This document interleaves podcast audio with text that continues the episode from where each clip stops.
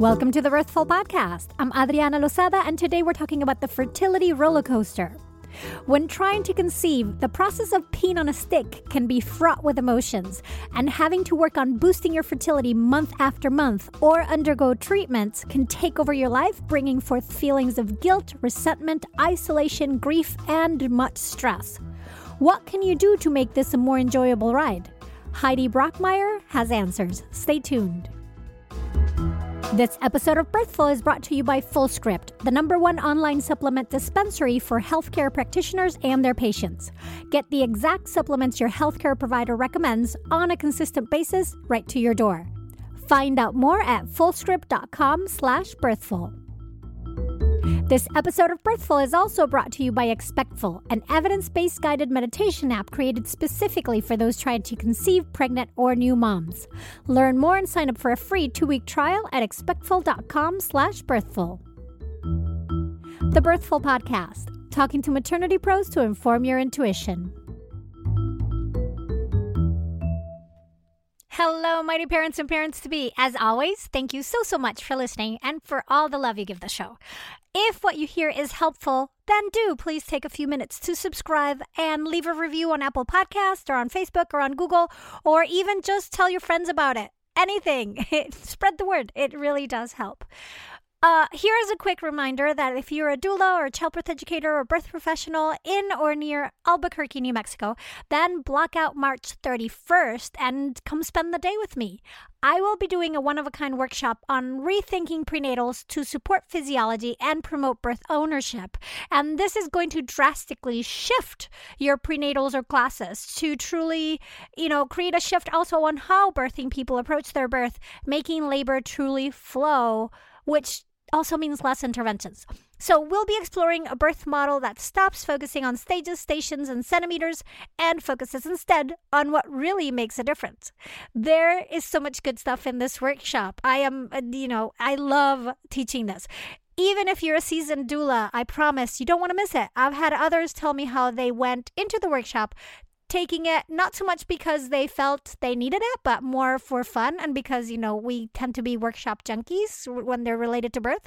And having, they came out at the end having the workshop exceed their expectations, with them learning so much more than they anticipated and even changing up how they do their prenatals to help have their clients have better births. So, which is the goal, right? We all want better births all around for ourselves too, because that's a better experience for everybody.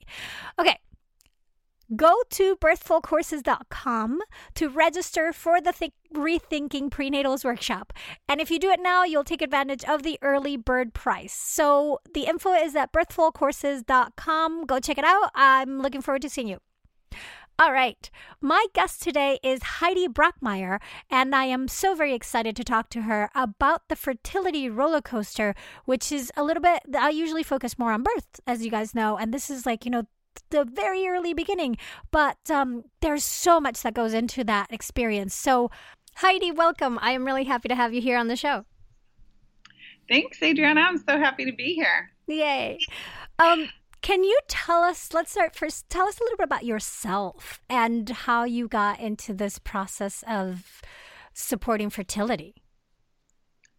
Yeah, well, it's funny. I always tell people fertility found me rather than me finding fertility, because I started specializing in it right out of school, right when I graduated from Chinese medicine acupuncture school. I was invited to join a practice that specialized in fertility. And I always had an interest in women's health because Chinese medicine is so incredibly effective at helping so many issues with women's health that Western medicine just isn't that effective at, or the only tools available are, hormones or medications, which is not what women want to turn to often to heal their cycles and so forth. So I was really excited about that. And the other thing I really loved doing was supporting people emotionally with Chinese medicine because it's also so effective at that. So specializing in fertility kind of, it was all inclusive of everything that I loved about Chinese medicine. And then, of course, to be able to support women and couples on their paths to parenthood is just, you know, incredibly rewarding. And it's just such a special, it's such a special way to be a part of somebody's life and support them.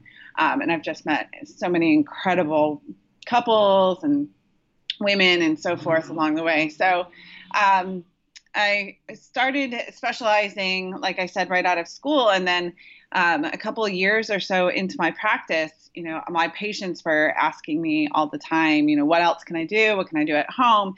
And it was hard to always give them really thorough instructions of everything that they could do at home in between the appointments, because there's only so much time we have together in the clinic, and I have to focus on what Chinese herbs I'm going to prescribe them and what points I'm going to choose and so forth.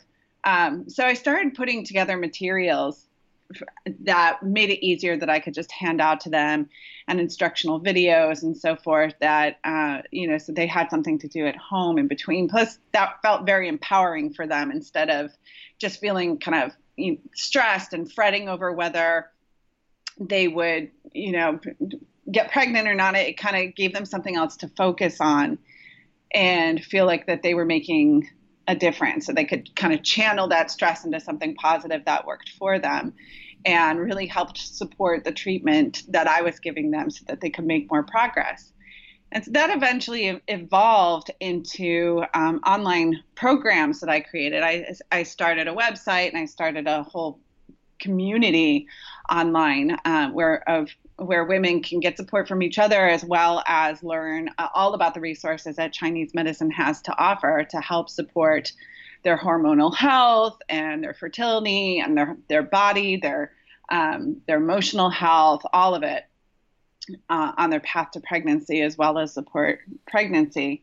And I just found that, you know, my patients that were doing all of these techniques at home in between the appointments, in addition to seeing me regularly, were making better progress and getting, you know, pregnant sooner, and were less stressed out along the way and so forth. So I began making those resources more widely available globally for women anywhere, whether they may or may not have access to an acupuncturist or any kind of holistic care in their area. Or if they wanted to complement their holistic care. So that's just grown over the years, and it's a pretty thriving community, and it's been really, really great. So that's in a nutshell what I do and how I got on this journey. Yeah. And do you find, now I know your modality is mostly of using Chinese medicine and sort of alternative practices. Do you find that the people you work with mostly just focus on doing treatments and focus on fertility with you, or they also are doing a balance of complementing with between Western medicine and Eastern medicine? It's about 50-50. So a lot of women come to me before seeking out Western treatment because they would prefer not to seek out Western treatment. And then some women come to me because, you know, to complement their Western treatment. And then others have used Western treatment without success, and they either want to use it now to complement additional Western treatment, or instead of the Western treatment because they're just kind of, you know, they're done with it and they want to go back to trying naturally. So pretty much the entire spectrum. Chinese medicine, I like to kind of shift the idea that Chinese medicine is an alternative medicine, where because it is actually its own medical system. It's just a different medical system than the Western medical system, but it's an established medical system that's been a primary medical system for many people for many years, and we like to think of it as its own medicine that can be integrated with conventional Western medicine, but it's not really, it's to kind of take the dialogue away from Western medicine being like the real medicine, and then Chinese medicine being an alternative or complement to it. And I say this only because that's how powerful Chinese medicine is, and because it's a time-tested medical system rather than just, oh, here's a natural herb to use on the side or something like that. Right. No, and I appreciate you making the distinction. Absolutely. And unfortunately, it's, that's not necessarily what insurance covers and what most of our Western structure is accessible to most people. So I think that's why there is such a strong bias in that sense of, well, this is the medicine that we usually do, right? Exactly. Yeah. So speaking about that Western medicine, could you, since that's usually, or it tends to be more how people approach fertility more commonly, just like, I find this is the same way, like I'm a doula, right? I'm a birth doula and I know the power of it and there's great evidence about it. And doulas have been millenary supporting women during births for thousands of years, but only about 6% of births use doulas. The other 94% happen without doulas. And the home birth is only like barely 2%, 1%, depends who you talk to. So, unfortunately, it's something that benefits so many people, but we're kind of like on the fringe.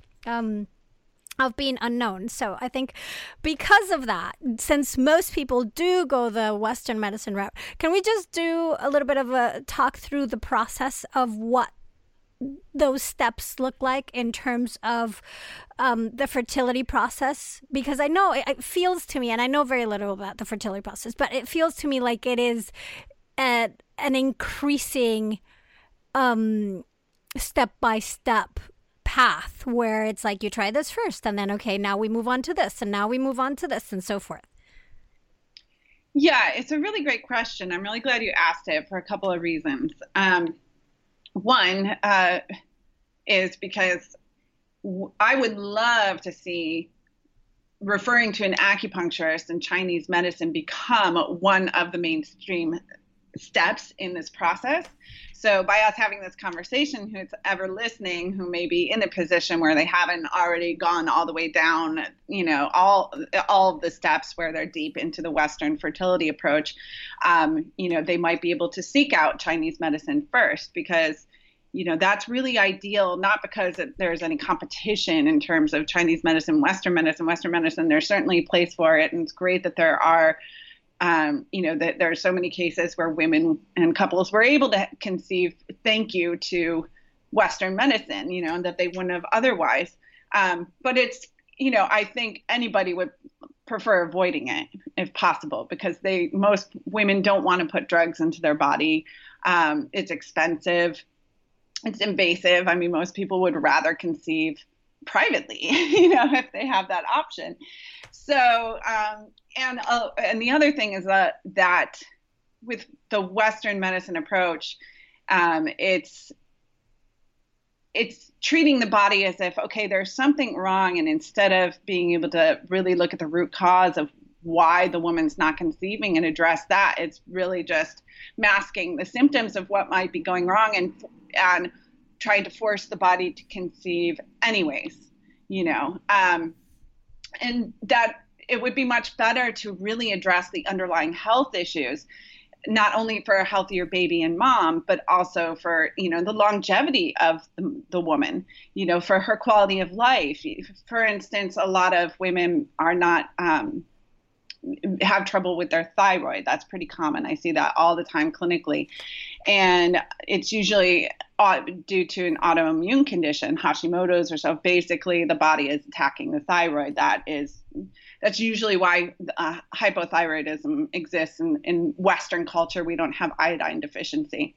And so that can prevent a woman from being able to conceive. And, the Western approach will just be to take thyroid meds, and obviously that's necessary, but it's like, well, this is kind of the silver lining. You haven't been able to conceive, and now you're discovering that there's an autoimmune condition going on, and what is causing this autoimmune response? There's some, like chronic stress or nutrition, environmental toxins, and so forth. So by taking a holistic approach, you're also improving your health overall, which is it's really easy to get laser focused on the goal of getting pregnant and having a baby at any cost, by any means. And the fact that your health, you're not in great health, is sort of just put to the side. So right. And I have, and you just reminded me of that's just getting you pregnant is the first step. Then it's being able to carry that pregnancy to term and having a great birth and having a postpartum, where maybe if you're forcing these things to happen, by the time you get to postpartum, then that's when these thyroid issues come up, or we start seeing really like depleted systems at that point that make it harder to take care of yourself and take care of your baby. So I will link, I have another show with Dr. Jolene Brighton on your hormones during postpartum and helping those. So I'll link it on the show notes as well for a balance on, like, we're on both ends of it. Yeah, I know. That's great. And absolutely. It's such a good point. I see that all the time. And that's a major contributing factor to secondary infertility, where women have a problem conceiving their first child, but then by the time they've given birth and they're a new mom, they're just their thyroid is totally taxed. And at that point, they're having trouble conceiving a second child. So yeah, you want to be able to enjoy parenting and not feel just totally, emotionally all over the place and exhausted and so forth. So that's why, I would really like the steps to go, oh, hey, I've been trying to conceive for about 6 months or however long. It's not happening. I go to my doctor. My doctor says, okay, well, I'm going to refer you to an acupuncturist, to Chinese medicine, and let's see how that goes, depending, obviously, on the case, if tubes are blocked or something like that, and there's severe scar tissue, yes, then you go straight to Western medicine. But if there's been an irregular cycle, or you've just come off of birth control after 10 years, and there's so many cases where it's like, go to Chinese medicine first, let's see how that goes. And, maybe have the other regular diagnostics, making sure your tubes are open and so forth. And then if that's not working, or you get to a certain point, then, okay, let's seek out fertility treatment and refer you to a fertility specialist. So that's my ideal world. How the process actually goes is, women try for however long, 6 months, let's say, go to their doctor. And the doctor, it can go either way. The doctor may, if she's an OBGYN or he is an OBGYN, they may try to do fertility treatment on their own at first. They may prescribe Clomid, and they may or may not do IUIs. It depends on the training and what that doctor does. Can you also, so IUI, can you just spell out what that means? Let's IUI, yeah. That's insemination. Yeah. Intrauterine insemination. Yeah. So they would take the sperm and put it in a catheter, insert the catheter into the woman's uterus and inject the sperm that way into her body for fertilization. And so Clomid is a drug that will, force the woman to ovulate and ovulate oftentimes more than one egg during a cycle. And so sometimes they don't do it with the IUI, sometimes they do. And they might try a few rounds of this if their doctor is doing it themselves. And if it doesn't work, then they refer to a fertility specialist. Or some doctors may not prescribe Clomid or do the IUI themselves, and they may directly refer you to a fertility specialist, which I actually prefer because I think that it's kind of like being a jack-at-all-trades, expert at none.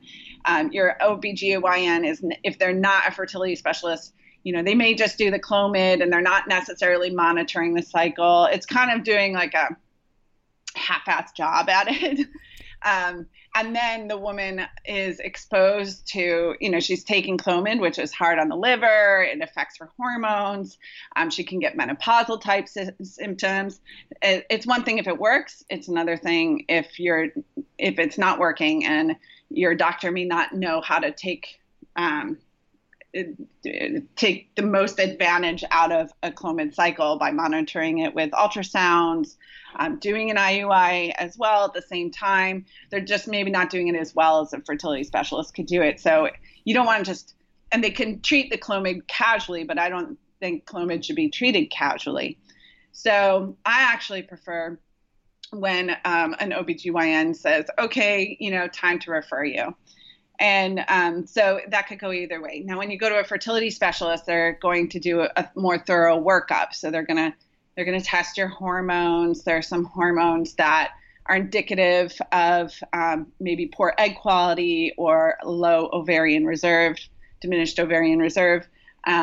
It's not set in stone. It's just those depending on your hormone levels, it can just hint at that being the case. Now, you know, it's just information for them to come up with a diagnosis for you. They'll do an ultrasound of your ovaries. And this is all at the very beginning of your cycle, day 3 of your cycle.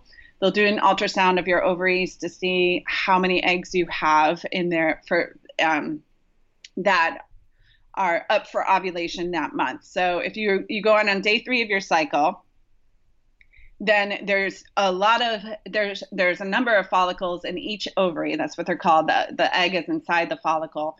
And one of those will be recruited for ovulation. So your ovaries are, let's say you have a total of 12. You have 6 on your left ovary, 6 on your right. Then they'll say, okay, this is the best one. This is the dominant one. This one, we like the genetics. This one looks like the strongest one. And the other ones just kind of disintegrate and get reabsorbed into the body. And then that one golden one is chosen for ovulation that month. But depending on how many you have in your ovaries at the beginning of the cycle is another clue about how fertile you are, like what's going on. So if you only have maybe 1 or 2 or 3 or 4, then that would indicate from the Western doctor's perspective that your ovarian reserve is low. But if you have like say 10 on each side, like a 25-year-old or 20-year-old might have 20 on each side at the beginning of the cycle. So that's another thing that they'll do. They'll also do a test called the HSG where they inject water, saline into your tubes and your uterus with dye in them, and so that they can see that they're open. They do imaging with the dye to see that they're open. And, you know, they'll test your thyroid levels and so forth. And then they come up with a diagnosis. And from there, and of course you would also, if you have a male partner, then he would have a semen analysis as well. And so they come up with a diagnosis. They may encourage you to jump straight to IVF. That's in vitro.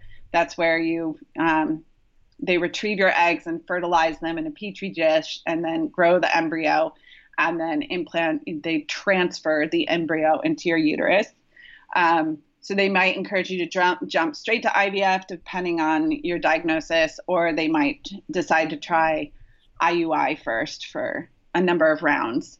Or they might also, if they think that your ovarian reserve is low and that you probably don't have great egg quality, they might encourage you to jump straight to considering getting an egg donor because it would significantly increase your chances, which is always like a shock, and kind of women usually feel pretty sucker punched with that suggestion. And the thing is, the second part of why I said I was glad that you asked this question is because a lot of times women don't realize that they're going to end up, you know, needing to do IVF or at least being pushed to do IVF, that's what they would end up choosing, or egg donor, for example. Because when you hear of a couple who's gone through several cycles of IVF and how expensive it is, and you haven't started trying to conceive and having any trouble conceiving, most people think, oh, I don't think I would ever go that far, or gosh, you know, like that just sounds miserable, and I can't imagine having to do that. Nobody expects that they're going to be in that position until they're in that position. And that can just be, you know, well, obviously it's stressful. It's financially stressful. It's emotionally stressful. It's physically stressful. It's just all quite stressful. And so you don't really realize that you're going to have to do that until you're in that position. So I think a lot of times when women are at the beginning of like, I'm having trouble conceiving, they don't necessarily know the road that they're going to end up going down. And and I don't want to freak people out. It's not the worst thing in the world necessarily. Like it's not as hard on everybody. And in the end, if you have, you know, your beautiful baby in your arms, it doesn't matter. You're happy. But it's just, that's why I think it's that much more important to take a holistic approach as well, regardless of whether you're going to need to use Western medicine or not, because you want that, you want that support if you do have to do IVF or IUI, because the holistic approach is going to help you get better results from that, as well as support your body through the stress of it, help you to metabolize the medications and you know, cleanse them from your body, help you stay less stressed and maintain that perspective, help you stay healthy through it so that you're still able to enter the pregnancy healthy and get through the pregnancy and so forth. So I hope that covered. Yeah. So yeah, that paints a good picture of like all the stops in this train ride of Western fertility, right? But let's take a quick break. And when we come back, let's unpack what that means for a person who's going through it, and the emotional roller coaster of when things don't work, and the stress and the feelings of failure and resentment and the actual loss. Like there's so much that comes along with fertility that, you know, that's the meat and potatoes of this episode. So we'll be right back. One of the most important things new moms and moms to be can do for themselves and for a baby who depends on them is to make sure they're getting enough nutrients. A healthy diet certainly goes a long way, but dietary supplements can also help moms get what they need. However, the last thing a pregnant person wants to do is run around town trying to track down the exact prenatal vitamin, supplement, herbal remedy, or tea that their care provider recommended. You've got enough on your plate. Imagine if your care provider could send the exact recommended product by speedy delivery straight to your door. And imagine if you got a reminder to reorder online just as you're nearing the end of the bottle. Fullscript is an online supplement and natural product dispensary for healthcare practitioners and their patients. If you're a pregnant mama who wants a fast and effortless way to get your supplements and other natural products, ask your healthcare provider to sign you up for Fullscript by going to fullscript.com/birthful. And if you're a healthcare provider who wants to make sure your patients get the exact products you recommend on a consistent basis and at competitive prices, then sign up for a totally free Fullscript account today at fullscript.com/birthful. That's FULLSCRIPT.com/birthful. And we are back, talking about the fertility roller coaster. So, Heidi, you did a great job of explaining sort of all these steps, possible steps, right, of where the process goes, and how it's that it is at the core that attitude or approach of Western medicine of we've got boxes to check, and then technology is going to set us free, and we'll go with whatever we have at hand to sort of fix the situation. And I think that's a very strong quote unquote "I'll fix it for you," when in fact it's more of a I'm making the situation happen for you. But like you mentioned at the beginning, we're not really fixing the underlying cause of what's the imbalance that's causing this situation, unless it's a physical blocking of tubes or something like that. Mm-hmm. But this whole process, and I know from having connecting with people at the end of the process of being pregnant and about to give birth, how emotionally tolling it can be.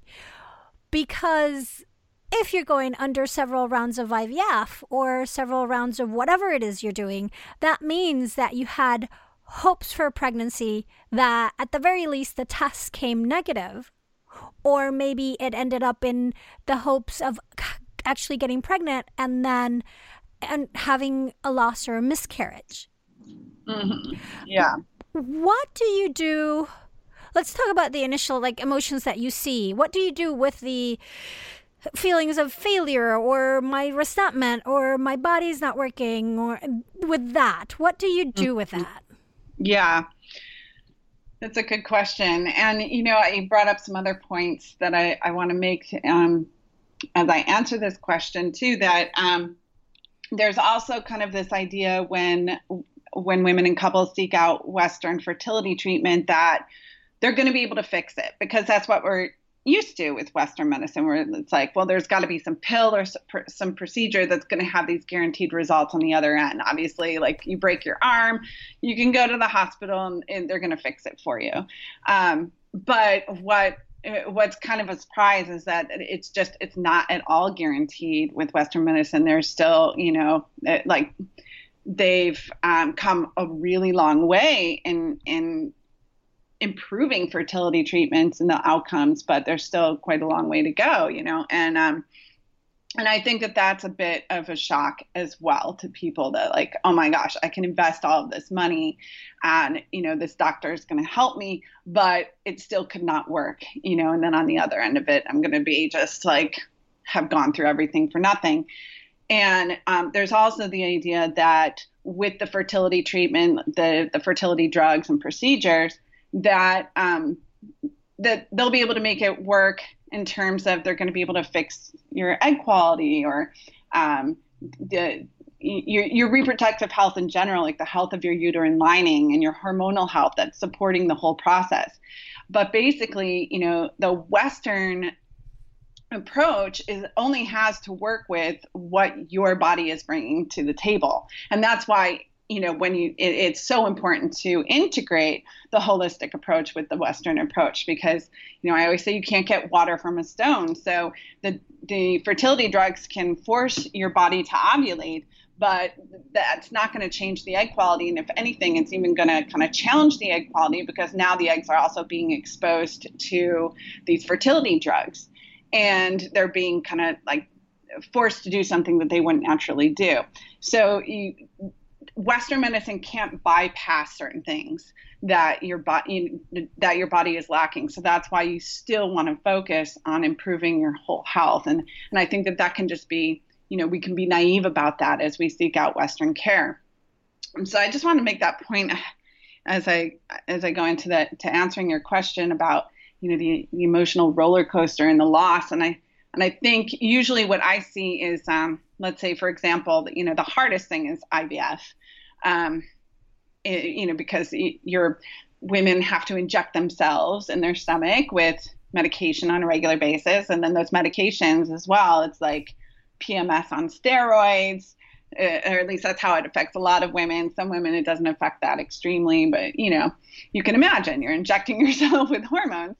And then there's the finances and so forth. And I think, gosh, there's so many points that I could make in terms of how emotionally challenging it can be.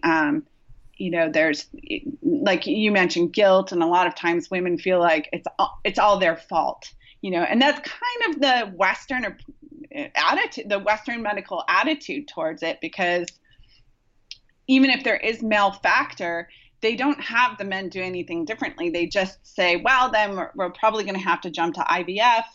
And, you know, and then we'll use what's called ICSI, which is basically they pick the best looking sperm and fertilize the egg with the sperm that they think is the best. And they say that kind of bypasses the male factor. And which, you know, I have the same attitude where it's like, you can't get water from a stone, or whatever, you know, whatever the egg, the sperm, it takes two. And so the better quality egg and the better quality sperm, the better quality embryo. So even if they are doing this procedure, and there are studies that back this up that show that when there's compromised sperm quality, then even with the procedure of ICSI, there's still a lower chance of that embryo surviving, implanting, and not miscarrying. So, you know, you still want to improve male fertility as well. And there's no focus on that whatsoever from the Western approach. And it's really quite dismissive, even though it's, you know, I think, let's see, it's like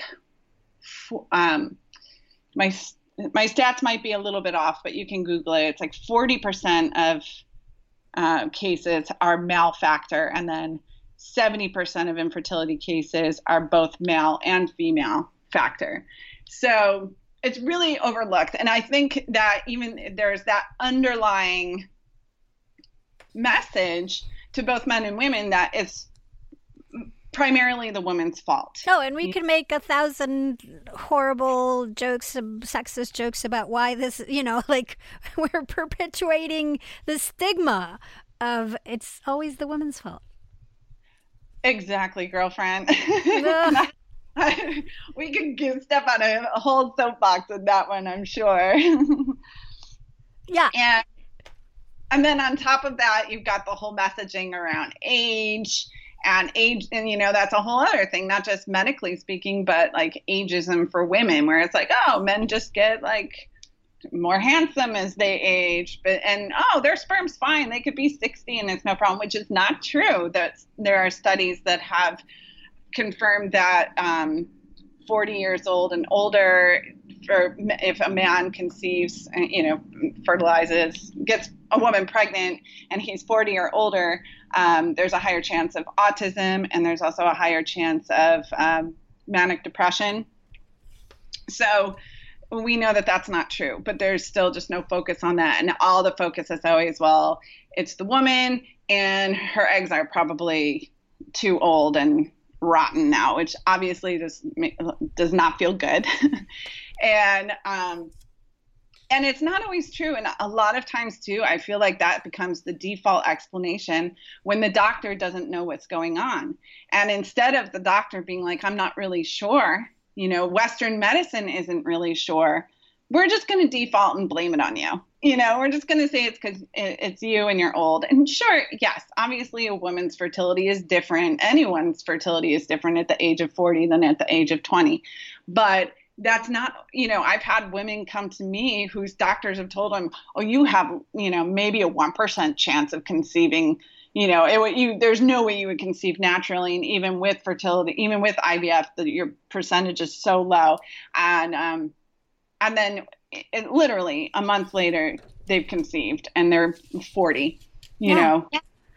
And so we know that, you know, a big part of fertility has to do with it's a holistic process that has to do with your mental state as well. Like it is a mind body process. We can't just do all body, because we know that so sort of like fertility happens when your body goes like, oh, this is a perfect environment for a baby to be born.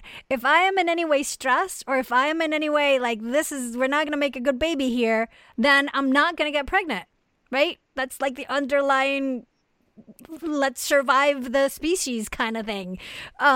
So all of this, like as you speak, what keeps popping up into my mind is all the negativity, all the stress, all the feelings, the overwhelm that in its core is not really helping you conceive at all.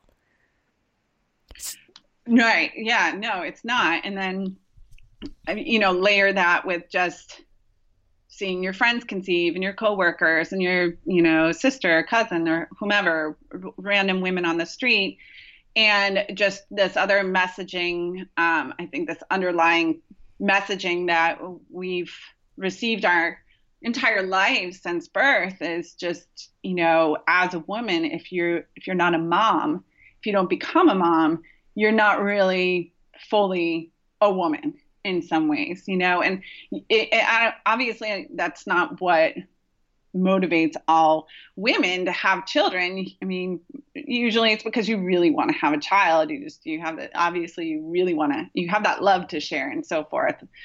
But I think the threat of not being able to conceive and give birth and so forth really touches this deep fear inside of you and your worth as a woman because of the messaging that we receive. It's just like women who decide that they don't want to have kids, and they're always challenged all the time with like, well, what kind of a woman are you? You're not like a real woman, or how could you possibly not want to have kids and feel like your life is worth living, or, you know, you're so selfish or something like that, that it's just like this unnatural thing for, you know, the notion is it's this unnatural thing. So I think that it would be the equivalent of maybe a man feeling how a man would feel if he was castrized or something. You know, I think that just really, you know, it's very primal, and it really affects women to their core. And then of course there's the feelings of feeling left behind, you know, when their friends and family are already going on at baby number two and so forth. And just putting your life on hold because you have to prioritize all these appointments, and, you know, and like, you can't necessarily use your money. You have to save your money in case you need these fertility treatments, or because you need these fertility treatments, or you can't go out of town because your procedure might be this day or that day. It takes over your life, which is also something that people don't expect, women and couples don't expect. And it also takes a toll, obviously, on the relationship. And so there's so many emotional challenges. Yeah. And I don't think anybody realizes how emotionally challenging it can be.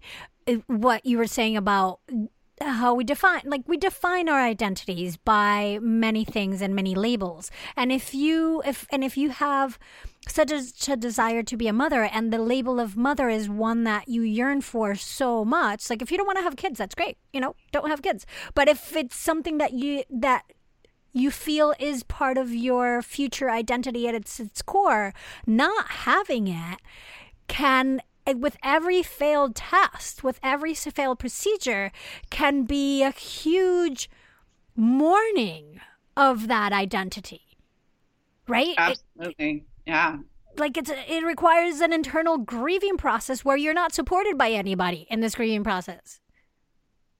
Exactly. And that's a whole other layer of it that I didn't mention, is the feeling of isolation as well, because it's not something that you can necessarily talk about with the support systems that you would usually reach out to, especially if they have children, you know, your best friend or your sister, or if they're not sensitive, because unless, you know, you'd be surprised at what some family members and friends say. The things that I've heard from the women that I've supported throughout the years, it's just like, oh my gosh, how clueless can that person be, you know, or insensitive or selfish or whatever. And, or it could be that their best friend obviously is really sensitive to it, but then they got pregnant and they're wanting to celebrate it, and they don't really know how to share it with the friend that's trying to conceive, and because they feel bad, they don't want to make them feel bad. So it creates kind of this, you know, awkwardness and maybe growing apart a little bit. And, you know, it's so hard for women to feel isolated in their feelings and just kind of left out. That's such a challenge to us as females, the way our brains are wired. So that's a whole other layer. Yeah. So now that we've gone through like exploring a lot of the feelings that can come up, we've got to take another quick break. But when we come back, let's talk about things that can help help. How do you deal with these emotions, and how can you kind of protect yourself or prepare yourself or shore yourself up, whatever it is you need that can, you know, actually make this process a little better. We'll be right back. I used to get really upset when something woke me before the alarm and I couldn't get back to sleep. Now I don't really mind anymore, or I mind only a little bit, because I use that time to meditate. If it's in the middle of the night and I'm still tired, meditating usually helps me drift off to sleep again. And if it's almost time to wake up, then meditating at that point gives my day a great and calm start. I know that during pregnancy, this having to get up many times a night can be super annoying. So turn it around, flip it, and make it an opportunity to reset your nervous system. A super easy way to do this is by using the Expectful app, which is one of my favorite resources to help pregnant and new moms find their zen and ground themselves. I really like that it's designed to fulfill your pregnant or new parent needs by focusing on whatever you want help with at that particular moment. So whether it's getting back to sleep, connecting with your baby and partner, embracing your identity, lessening stress, dealing with uncertainty, Expectful is there to help you out. If you have 5 minutes, you have time to meditate. Go to expectful.com/birthful to sign up for their free 2-week trial and check it out yourself. Don't forget to add the /birthful part so they know who sent you. So expectful.com/birthful. And we're back talking about this crazy, just the thought, like just talking about it makes my heart hurt. No. Right? Yeah. Heidi, so what are some good ways to protect yourself for what this process is going to require? Okay. Yeah. So, well, let me start by saying, I think what the overall approach should be, the overall mentality should be that everything that you're doing for your fertility to support this process of getting pregnant, having a healthy pregnancy and so forth, instead of looking at it as a means to an end, like, okay, I'm going to take these supplements or get acupuncture and change my diet and et cetera, et cetera, et cetera. It's like, okay, I'm stopping drinking. I'm not drinking coffee. And, instead of looking as like, I'm doing this to get pregnant, take the approach of you're doing it as an act of self-love and self-care. Because when it's just a means to an end, and let's say you do experience a loss, or like women experience, if you're trying naturally, you experience a loss every time you get your period, right? Because every cycle is like you get your hopes up, maybe this could be the one, you get your period, you're grieving that loss on top of you have all the hormones that go along with getting your period. Or maybe, you know, a fertility procedure didn't work, or, you know, maybe you miscarried.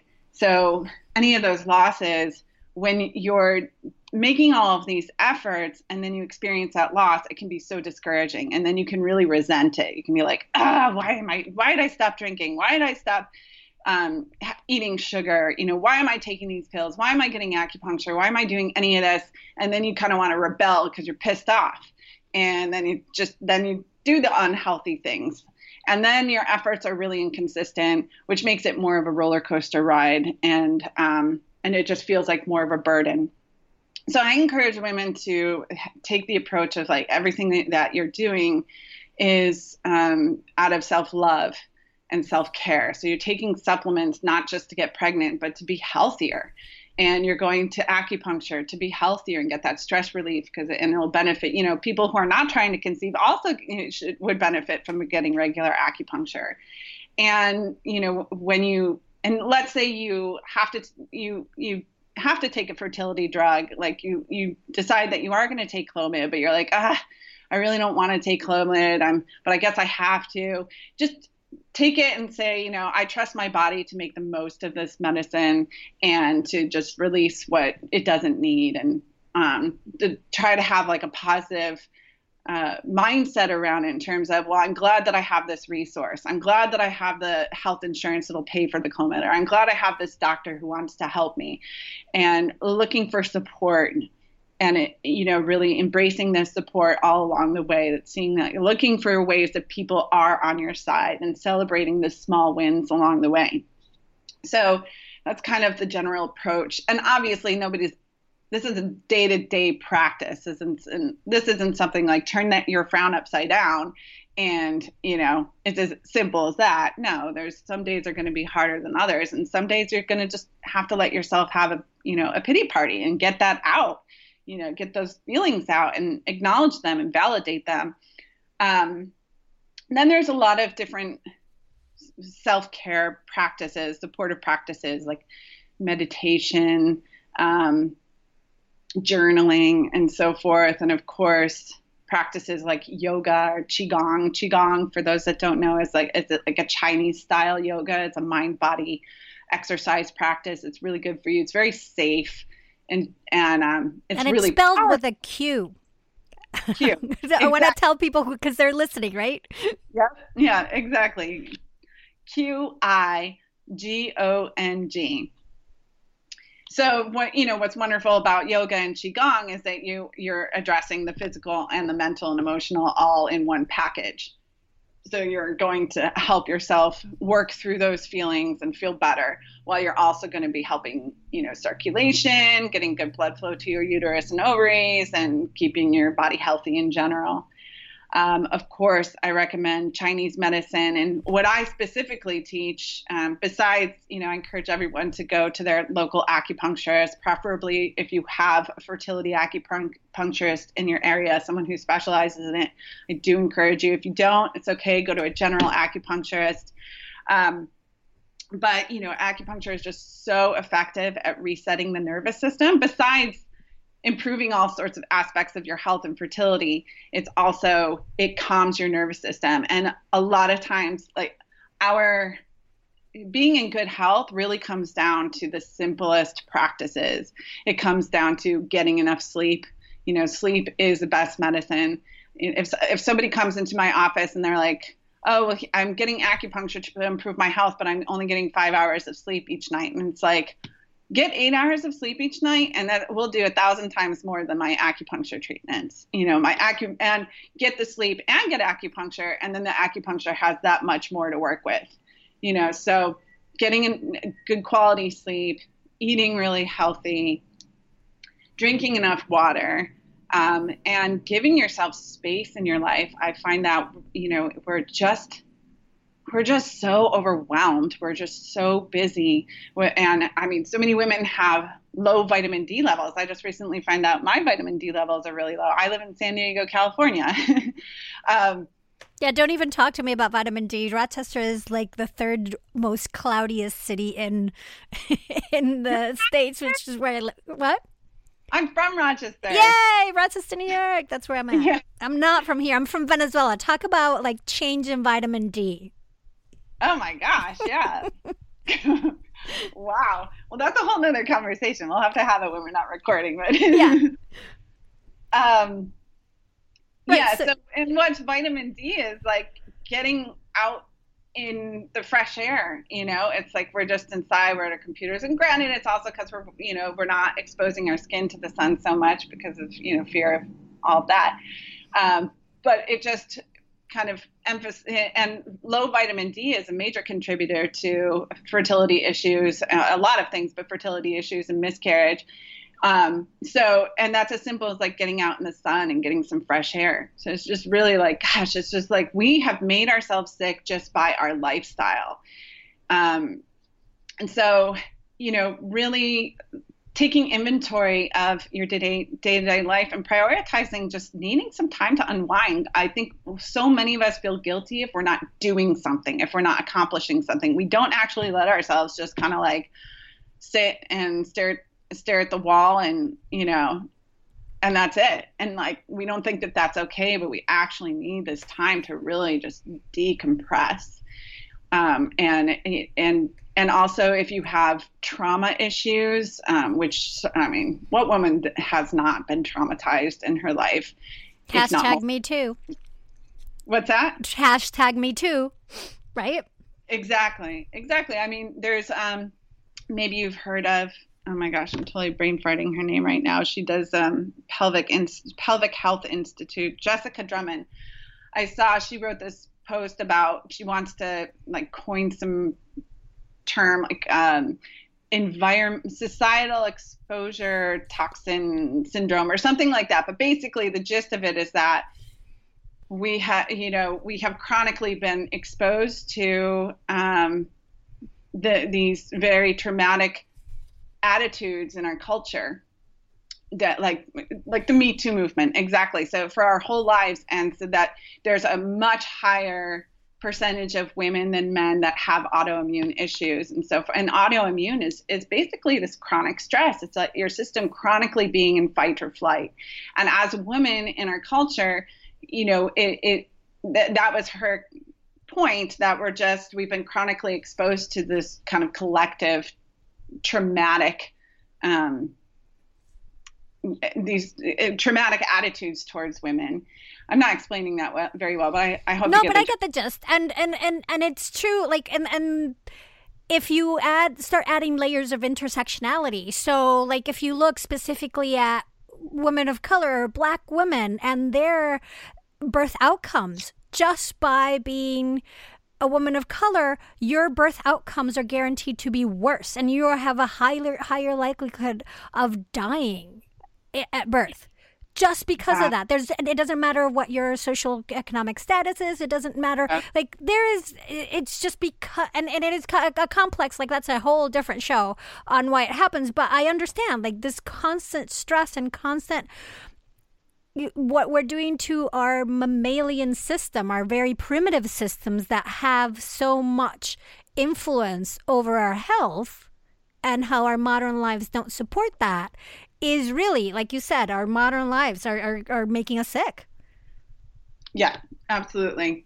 And I just recently read that article on, I think it was Serena Williams, who she experienced that, and I was talking, she wasn't getting the medical care that she needed after she gave birth. And look at her, she's like this, world famous and athlete, and she was treated that way, just dismissed because she was a woman of color, and it almost cost her life.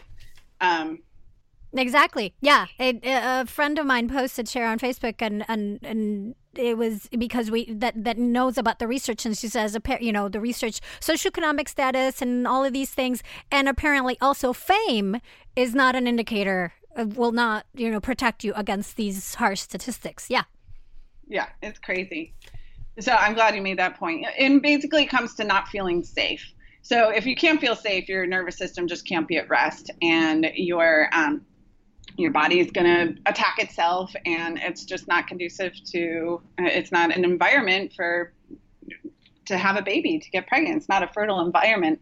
And then on top of that, if you have trauma, any kind of abuse throughout your life, and that's still active in your system, then I really would urge women to seek out self-care in that case, therapy, whatever modality, maybe an acupuncture does help with that, does help heal the system of trauma as well. But, you might need more support, and to not overlook that, because it's really important, especially with autoimmune conditions, which are just so prevalent now. And then there's a lot of things that you can do at home, which I love to teach about, Chinese medicine techniques that you can do at home. I mentioned Qigong, and of course, meditation is actually, a Chinese medicine technique as well. And also acupressure, self-acupressure. That's what I love teaching, because it's basically, the acupoints that your acupuncturists use are the same that you would use for acupressure. It's just the difference of stimulating them with a needle versus your fingers. And you can, stimulate this change, this physiological change in your body, as well as mental, emotional, spiritual change in your body using the acupoint system. So I find it's just really empowering for women to be able to massage themselves, just massage the acupoints, which is so easy. You can do it, when you're stuck at a red light, or when you're in line at the grocery store, you're lying on your couch, and you can support this change in your body. And you can do things like relieve headaches and boost your immune system, and help your digestion and relieve digestive discomfort. So there's all these other benefits along with it, like positive side effects, or help yourself to sleep better. So it's not that you don't have the 8 hours to sleep, but maybe you're just not sleeping well during that time. And that's one of the priorities you need to focus on to improve your fertility. So I do recommend doing a lot of things at home. There's a ton of resources on my website, castor oil pack, self-abdominal massage. And what I love about the Chinese medicine techniques and holistic techniques is you're getting both sides of the coin at the same time. So you're helping yourself physically as well as helping yourself mentally and emotionally. And throughout the whole process, this whole time that you've been talking, when you started talking about looking at it as an act of self-love, everything you've said since then is applicable not only to fertility, but to pregnancy, to birth, and to postpartum. Like, these are the same things that keep coming up over and over again. No matter which guests I speak to, we all keep going back to, in this time in life specifically, it is vital for you to take some time to care for your mind and your body in a very deep way, in a very long-lasting and effective helpful. Is that even a word? Effective way. And, you know, seeing it as an act of self-love is also like considering this a big opportunity that starts with fertility and ends like when you finish after all the kids that you're going to have, 1, 2, 3, 8, however many those are, as an opportunity for self-awareness and self-knowledge of tapping into who you are, how your body works, what things are good for you, what sustains you, what drains you, what do you need to function at your optimum and be, you know, that wonderful person for your kids and be available for them. And like focus on doing less, on just being more and meditating, like all of these things, the meditation, the journaling are things that, sleeping more, like those are things that starting that practice of valuing those during fertility is going to help you have a better pregnancy and have a better birth and a better postpartum. Like every time, the earlier you can start this, the more benefits you'll reap. Totally. And I think what's important to note is that you have to be patient with the process. It takes time. So I think we're also used to the idea in the West that's like, oh, if something's wrong, we go to the doctor, we get a pill, and it's gone, and they take care of it right away. But when you're really addressing underlying symptoms or underlying causes, and you're not just putting a mask and a Band-Aid on the symptoms, it will take time. And so it takes time to not only reverse, say, the chronic stress, the chronic sleep deprivation, and so forth, but also to then build the body back up after it's able to kind of shift, the depletion into like, okay, now we're not struggling just to get by so much, but now you want to go and start thriving. It's a process and it takes time. So it's not overnight. And to have that mentality from the beginning so that you're not just like after 1 month, oh my God, this isn't working. It'd be great. I mean, obviously you can't blame anyone. We all want an overnight quick fix, mm-hmm.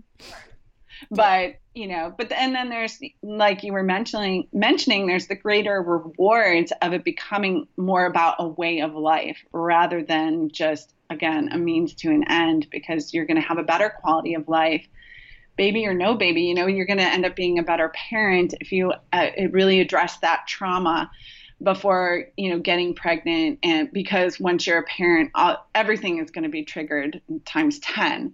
And so if you don't, that rage that that's repressed inside of you for years will come out, when you're a parent. And so it's better for everybody. And, there was one more point that I wanted to make and it just totally... You think about that while I say that also I did read in one of your materials that it takes about 3 months for the sperm and the egg to, be completely available and ready and refreshed, right? Yeah. So that at least, like once you start making changes, be patient for at least 3 months, if not more, like for sure. Yeah. Let the processes happen. Yeah. And that's whether or not you end up pursuing Western treatment or not, because you still want to take 3 months to prepare at least for an IVF cycle or IUI cycle. That's what I recommend. So you can try that 3 to 6 month window to make all of these health changes and get pregnant naturally. But then if it doesn't work and you get impatient and you're like, okay, I want to go to IVF now, you've better prepared yourself for that IVF to work. So you're not going to lose out. It's a win-win. Absolutely. So good. I'm looking at the time and going like, oh, there it flew by. Heidi.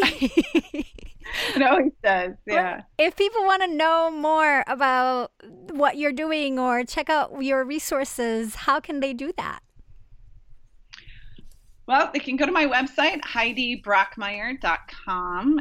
And there's a ton of free resources on there. There's actually the free resources page. And you can get access to my resource library, which has guided meditations. It has videos on how to give yourself fertility massage, fertility acupressure. On my blog, there's videos on how to do a castor oil pack over your liver, how to do a castor oil pack over your uterus. These things can help. Recipes, there's guided journaling, there's all sorts of resources there. Whatever you feel like you need the most support, you can slowly make your way through. There's a quiz, how fertile is your cycle? So if HeidiBrockmyre.com, free resource. Can you spell it? Yes, Heidi Brockmyre, BROCKMYRE.com. Awesome. And you said there was a link also for, you have a free self-acupressure course, like the 7 days, and you were going to share that link for the listeners. Yes, and I love this course. I've gotten so much great feedback for it. So it's really great. We'll take you through doing one acupressure point a day that can help your fertility. And it also goes over how it's good for you emotionally as well, and what other parts of your health it can help, like if you have asthma or allergies or get headaches. So you really get to know the beauty and the magic of the acumeridian system and how you can affect it in just a matter of seconds. So, and there's little dietary tips and stuff in there as well. And that's called Balance and Restore Your Fertility. So you can sign up for it. It's HeidiBrockmyre.com and /balance-and-restore. Balance-and-restore. Yes. Okay. I'm writing that down too so I can put it on the links. Thank you so, so much. Is there any like last minute thing that we left out that you want to add, or are we good? I think we're pretty good. Awesome. Thank you so, so much for doing this today. I really appreciate it. Oh, my pleasure. Thank you so much for having me. It was such a great conversation. Mighty Ones, I love to hear from you. So share with me your thoughts, and if there's a certain topic you'd like to know more about, let me know. Go to birthful.com where you can learn more about me, the show, Patreon member benefits, send me messages, and more. I'm also on Facebook or Twitter as @Birthful, so come say hi. This episode was produced by me and made possible by you, the Birthful Patreon supporters, and by the wonderful humans at Fullscript and Expectful. To best support this podcast, support its sponsors and get discounts while you're at it. Go to fullscript.com/birthful and expectful.com/birthful to do just that. And if you're near Albuquerque, New Mexico, go to birthfulcourses.com to sign up for my live workshop coming up on March 31st. The title song for this podcast is Vibe Ace by Kevin MacLeod, and the sponsorship song is Air Hockey Saloon by Chris Zabriskie. Find them both at freemusicarchive.org. Also, the Birthful Podcast is part of the Parents on Demand Network. Learn more at parentsondemand.com. I'm Adriana Lozada. Please join me next week when I'll be talking to another maternity pro to inform your intuition here at the Birthful Podcast. Thanks so much for listening.